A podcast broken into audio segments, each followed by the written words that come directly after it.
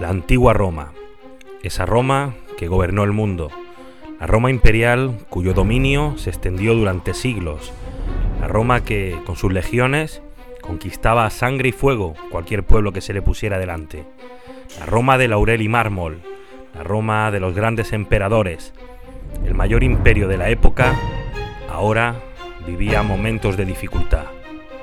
Los años de gloria parecían lejanos y su poder se debilitaba.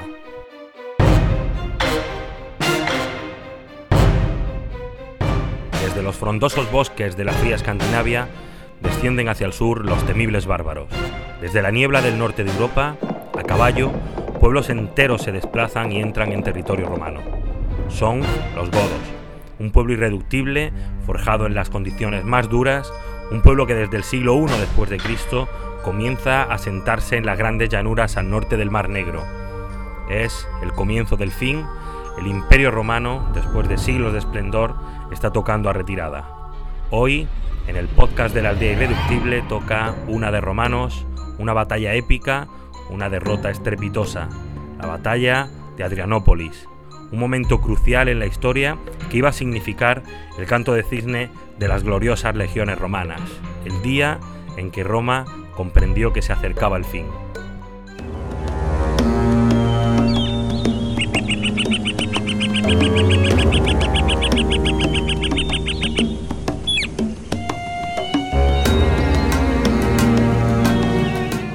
Y los godos, eh, los queridos godos de Juan Antonio Cebrián, el pueblo surgido del frío, de los profundos bosques del norte, descienden para traspasar las fronteras de Roma. Saqueaban, luchaban, se replegaban y volvían a avanzar. El tiempo los dividió y así vivieron. Los godos del este, conocidos como los ostrogodos, y los godos del oeste, los visigodos. Entre ellos, una división natural, el río Niester. Los visigodos se extendieron hacia el suroeste del río, hacia las tranquilas llanuras de la Dacia. Roma aguanta los envites, lucha con ellos, a veces llega a acuerdos, a veces Roma les paga y los godos se van. La situación se vuelve cada vez más delicada.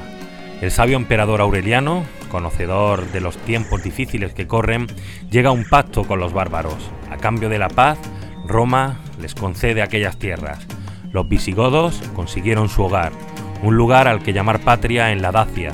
La actual Rumanía se iba a convertir en su casa, al menos durante unos siglos.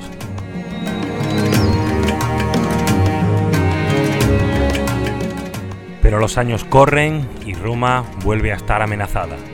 Nuevas tribus saqueaban y campaban a sus anchas por los dominios romanos. En el año 270 después de Cristo, el emperador Constantino I el Grande llega a un acuerdo con los visigodos. Los convierte en federados del imperio. Los visigodos lucharán junto a Roma a cambio de dinero, mucho dinero. Pero pronto llegarán los problemas. Si los romanos tienen que pagar a los godos para que los defiendan, ¿qué sucederá si algún día se dan cuenta de que ellos pueden ser los verdaderos amos de Roma? Durante los siglos 3 y 4 después de Cristo, el imperio vive tiempos convulsos. Los godos se han convertido en mercenarios de Roma, pero son unos aliados muy peligrosos. Cuando estiman que les conviene un aumento de sueldo, los visigodos cruzan el Danubio, saquean un par de ciudades y vuelven a sus tierras. Así, una y otra vez hasta que los romanos les aumentan la paga. Esta situación se tiene que romper en algún momento y ese momento llegó.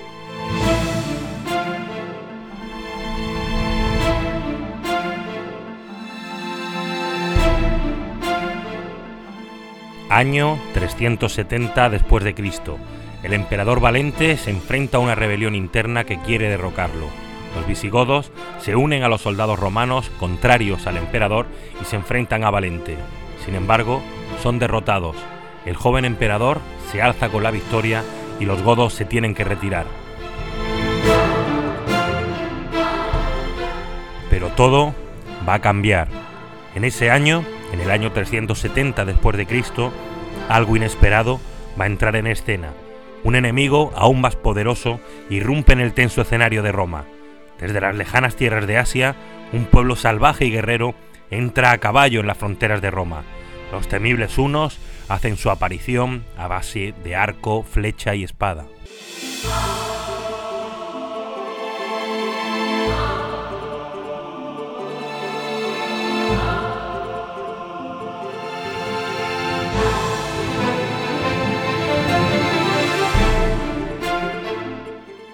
Los unos son imparables, entran a fuego y derrotan a los alanos en el río Volga, descienden desde Rusia y siguen su carrera hacia las entrañas del imperio, derrotando a los ostrogodos en el río Niester. Los visigodos asisten impotentes al avance de los hunos, están arrasando pueblo tras pueblo hasta llegar al Niester. Cuando lo crucen, los siguientes en caer serán ellos. La situación se hace insostenible. Los visigodos se encuentran acorralados. Por el norte se acercan los sanguinarios hunos. A su espalda, el emperador Valente que acaba de vencerlos en batalla. Solo tienen dos opciones, enfrentarse a los hunos o escapar. Desesperados, los visigodos acuden a Roma y solicitan permiso para cruzar el Danubio y establecerse en la provincia de Moesia, en las actuales Bulgaria y Serbia. Los romanos estudian la situación y aceptan la propuesta de los godos Roma ve con buenos ojos ese traslado porque supone poner un colchón en los Balcanes entre Roma y los hunos. Así pues, los visigodos se asientan en Moesia bajo la tutela y el dominio de Roma. Un pueblo entero emigra hacia aquellas tierras y se compromete a aceptar las condiciones romanas, ayudar al ejército de Roma cuando sea necesario y pagar los impuestos al imperio.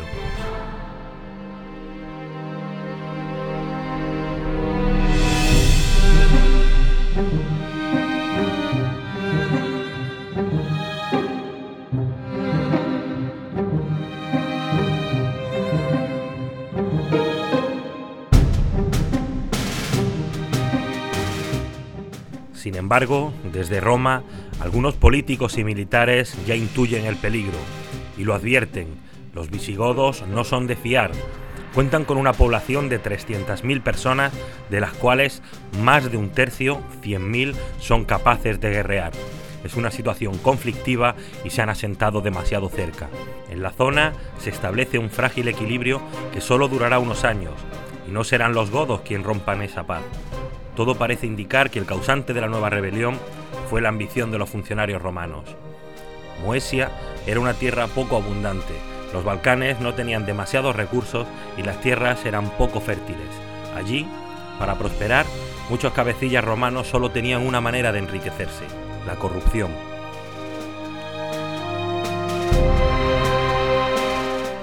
Los romanos comienzan a elevar injustamente los impuestos y acosan cada día al pueblo visigodo. El responsable de la región, el gobernador Lucipinio, era un hombre ambicioso y buscando fortuna rápida eleva la recaudación de impuestos hasta asfixiar a las familias godas. Es aquí donde aparece el protagonista de nuestro podcast, un noble que se alzó como el líder de los pueblos de la Moesia y que se convirtió en el jefe de los visigodos. Su nombre, Frigiterno, un nombre que daría muchos quebraderos de cabeza al Imperio Romano.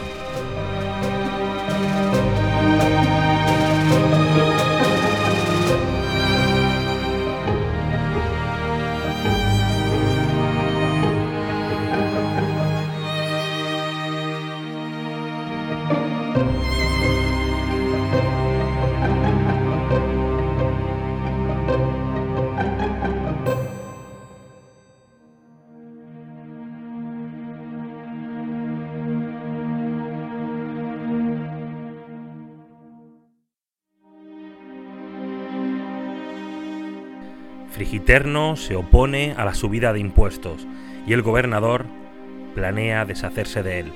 Con la excusa de llegar a un acuerdo, Lucipinio invita a Frigiterno a un banquete donde tenía planeado asesinarlo. Sin embargo, los planes de Lucipinio se torcieron por sorpresa. Frigiterno se presenta en el banquete acompañado por sus mejores guerreros y se adelanta al romano. La comitiva visigoda pasa por la espada a todos los funcionarios asistentes. Frigiterno asesina al gobernador y declara que el pueblo visigodo vuelve a ser libre. Rompe todos los acuerdos con los romanos. Roma volvería a vérselas cara a cara con los visigodos.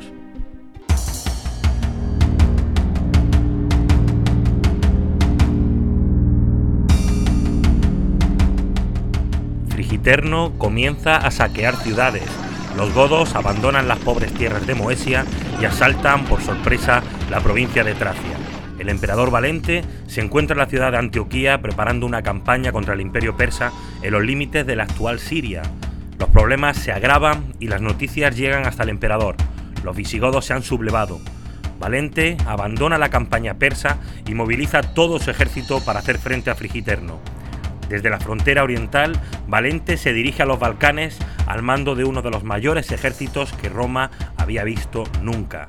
Un ejército inmenso donde se dieron cita la élite de las legiones, infantería pesada y ligera, 7.500 jinetes, 20.000 infantes acorazados y otros 30.000 efectivos auxiliares, entre los que se encontraban arqueros sirios y jinetes africanos. Un ejército imponente de más de 60.000 soldados que instala el campamento en la ciudad de Adrianópolis, en la actual Turquía. Allí, en las llanuras al noroeste de la ciudad, se iban a enfrentar dos de los ejércitos más increíbles de la historia, y allí Roma sufriría la mayor derrota desde los tiempos de Aníbal.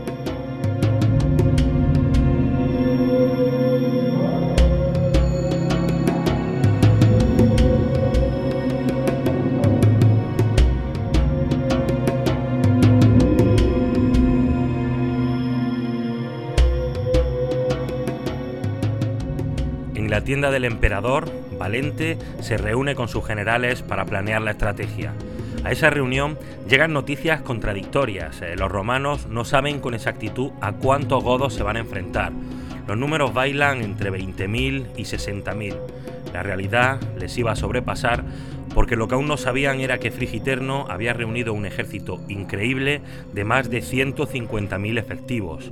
Las discusiones en la tienda de Valente se suceden. Sus generales no se ponen de acuerdo sobre la estrategia a seguir. Además, otro gran ejército romano, al mando de Graciano, estaba de camino para unirse a las tropas de Valente. Las opciones que aparecen son dos por un lado, esperar a los soldados que traía Graciano y atacar conjuntamente, y por otro, atacar de inmediato antes de que los godos se organicen.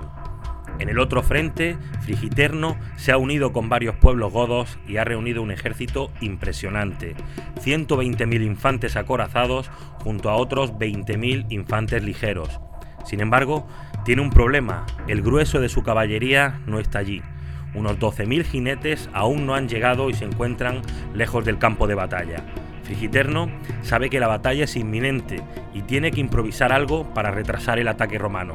La batalla comenzará pronto y los godos no tienen caballería. Frigiterno encuentra una solución. Envía una comitiva al campamento romano y solicita negociar, solicita parlamentar.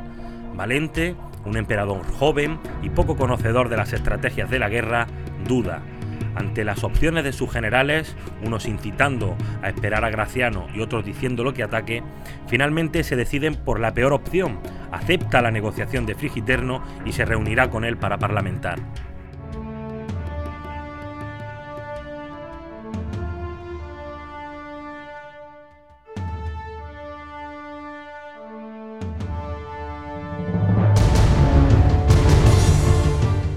9 de agosto del año 378. Un calor sofocante invade las llanuras junto a la ciudad de Adrianópolis. Las tropas romanas se movilizan por la mañana y se desplazan hacia el noroeste. A las 2 de la tarde, tras subir una pequeña colina, se encuentran cara a cara con el ejército godo.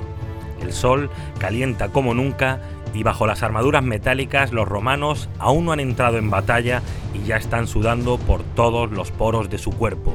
Valente alza la vista y se queda paralizado. Las noticias eran erróneas. El ejército godo triplica sus cálculos. Valente duda. Quizá tendría que haber esperado a Graciano. Sin embargo, la suerte está echada y los ejércitos están frente a frente.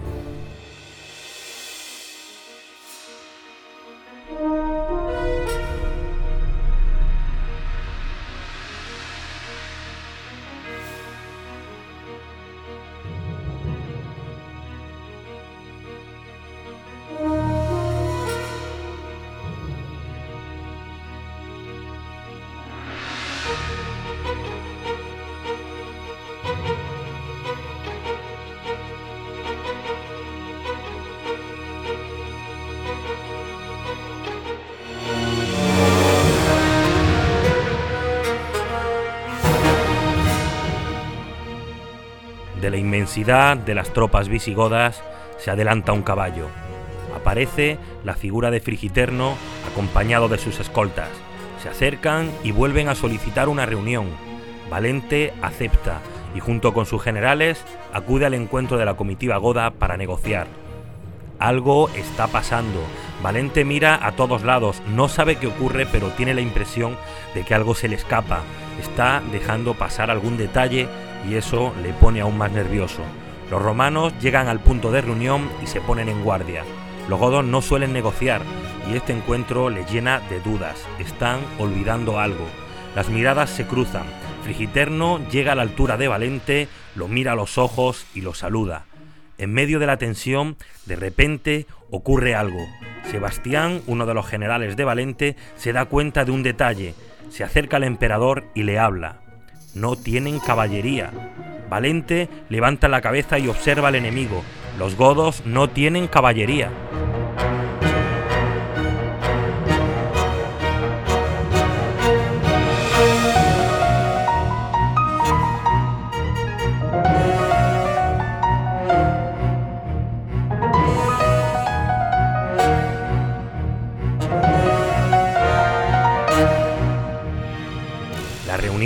Ha sido una trampa para ganar tiempo.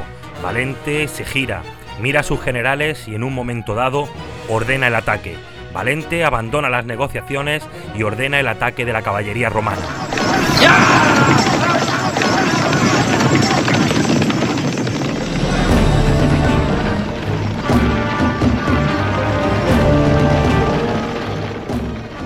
Más de 7.000 jinetes romanos se ponen en marcha. La batalla acaba de comenzar. Frigiterno se da la vuelta y regresa a sus posiciones para organizarse. Los godos sacan las lanzas y se preparan para recibir el impacto de la caballería.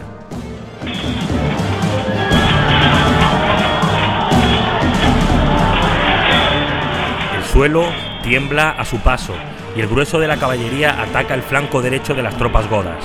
A la vez, Valente ordena a los tribunos Casio y Bacurio de Iberia que ataquen con la infantería auxiliar. Los caballos romanos atacan por el lateral mientras que las tropas auxiliares atacan por el centro.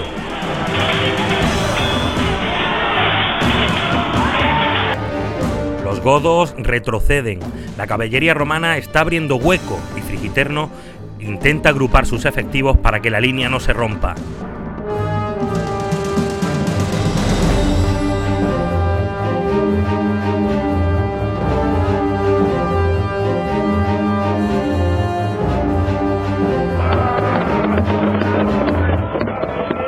Romanos lo están consiguiendo. Están dividiendo las filas visigodas, pero necesitan más ayuda. Valente tiene que enviar más ayuda, sin embargo, vuelve a dudar. Nos encontramos en un punto crucial de la batalla. Si el emperador hubiera ayudado con la infantería acorazada, quizá se hubieran abierto las defensas godas.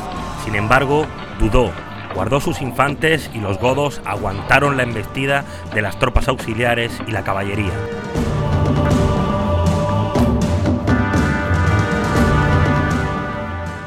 Romanos perdían la iniciativa.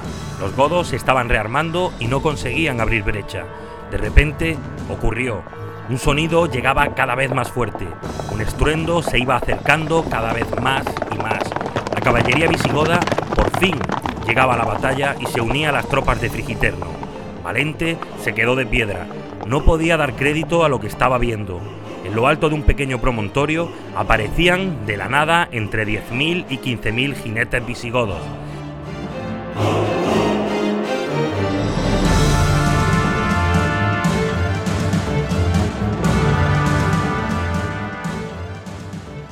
Era el ataque perfecto para una caballería. Llegaban frescos, sin haber entrado en batalla, el enemigo estaba cansado, les cogían por sorpresa y a su espalda, y además atacaban cuesta abajo. Los romanos no podían creer lo que estaban viendo. La entrada de los caballos visigodos fue demoledora.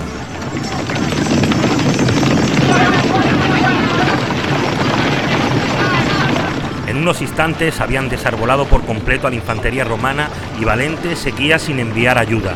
La caballería romana caía cada minuto, el tribuno Bacurio intentó replegarse, pero ya era tarde. Los godos eran los dueños de la situación y los jinetes romanos huían por todos lados. Ahora era el turno de Frigiterno.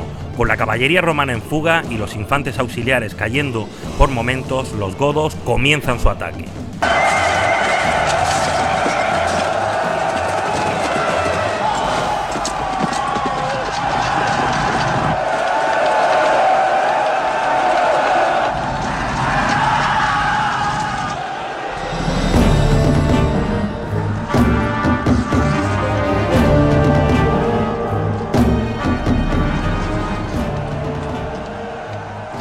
Desde los carros visigodos se aprovisiona la tropa con arcos y lanzas cortas.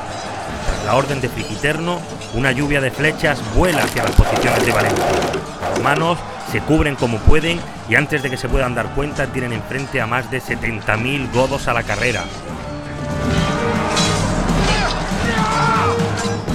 Las bajas en los dos bandos eran enormes. Incluso se cuenta que el gran número de cadáveres y los charcos de sangre hacían muy difícil la lucha cuerpo a cuerpo.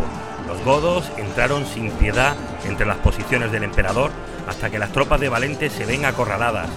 El propio Valente tiene que luchar como un soldado más y a duras penas, acompañado de unos cuantos guardias, consigue escapar del cerco herido por una flecha.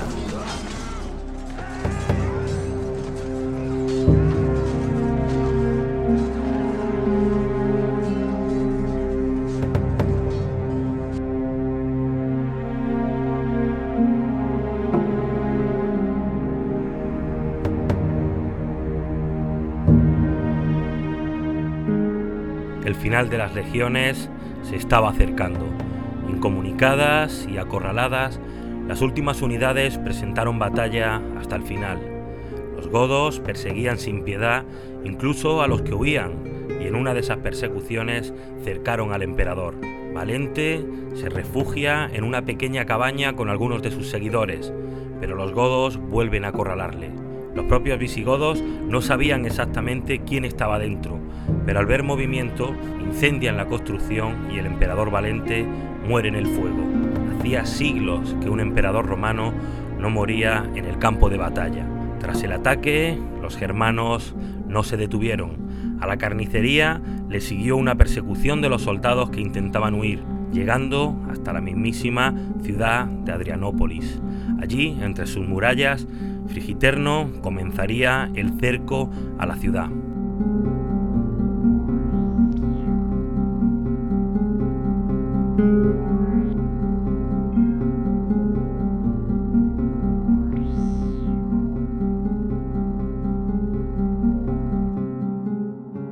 Sin embargo, eh, los godos, que eran muy buenos luchando cuerpo a cuerpo o a caballo, no estaban acostumbrados a sitiar ciudades y capturar Adrianópolis les iba a resultar mucho más difícil.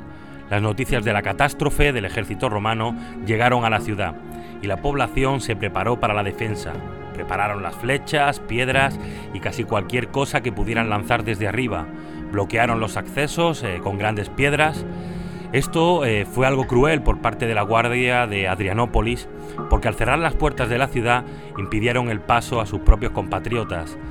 Estaban escapando de la batalla y se vieron atrapados entre los muros y el avance de las tropas de Fritigerno. Como pudieron, levantaron algunas barricadas y se prepararon para resistir como fuera. El esfuerzo fue en vano. Todos eh, murieron a las puertas de la ciudad. Sin embargo, esto les dio algo más de tiempo a los defensores de Adrianópolis y consiguieron montar un onagro, una especie de catapulta que al final les ayudaría a resistir.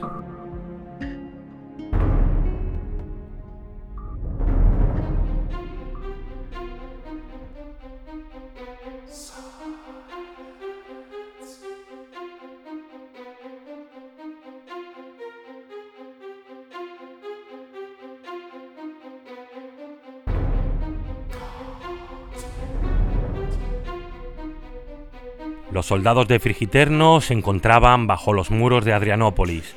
Habían llegado a la ciudad, pero no sabían exactamente qué hacer. Eh, la ciudad estaba bien amurallada y la población se había unido a la guardia para su defensa. Los godos comenzaron a lanzar flechas.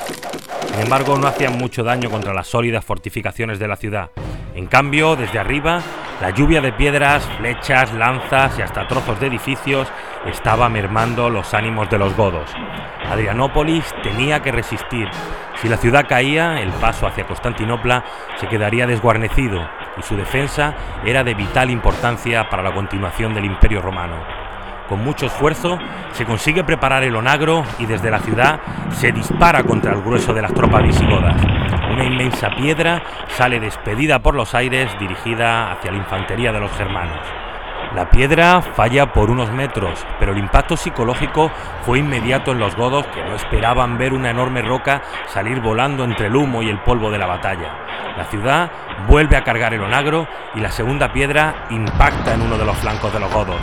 Frigiterno analiza la situación. Se le han acabado las flechas, eh, no cuenta con máquinas de asedio y las bajas están creciendo por momentos. Se detiene y abandona el asedio. En esta ocasión, los godos se dan por vencidos y se marchan. La batalla de Adrianópolis ha terminado.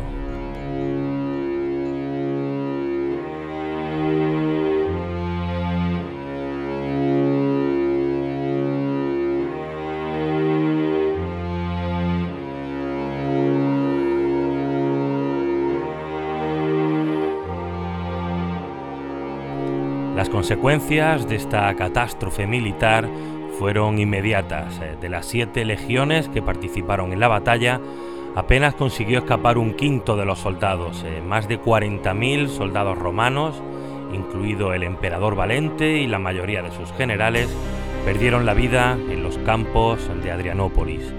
El ejército romano habría sufrido una de las mayores derrotas de todos los tiempos. A partir de ese momento, la clásica legión romana va a perder fuerza y tras sufrir el ataque de los jinetes godos, los generales romanos intentarán reconstruir el ejército dándole más importancia a la caballería, una batalla que significó el último ataque de Roma. Desde aquel momento al imperio solo le quedaría defenderse y retroceder. La batalla de Adrianópolis, el día en que Roma comprendió que el fin estaba cerca. Y este ha sido el podcast eh, número 18 de la aldea irreductible, en este caso un archivo de historia. Un podcast eh, bastante complicado de editar, con muchas pistas de audio, con algo más de un mes eh, de documentación, de estudio, de guion, casi casi como en mis tiempos de facultad. Un podcast que espero que os haya gustado y que despido como siempre con música, con buena música un saludo y nos vemos en el siguiente.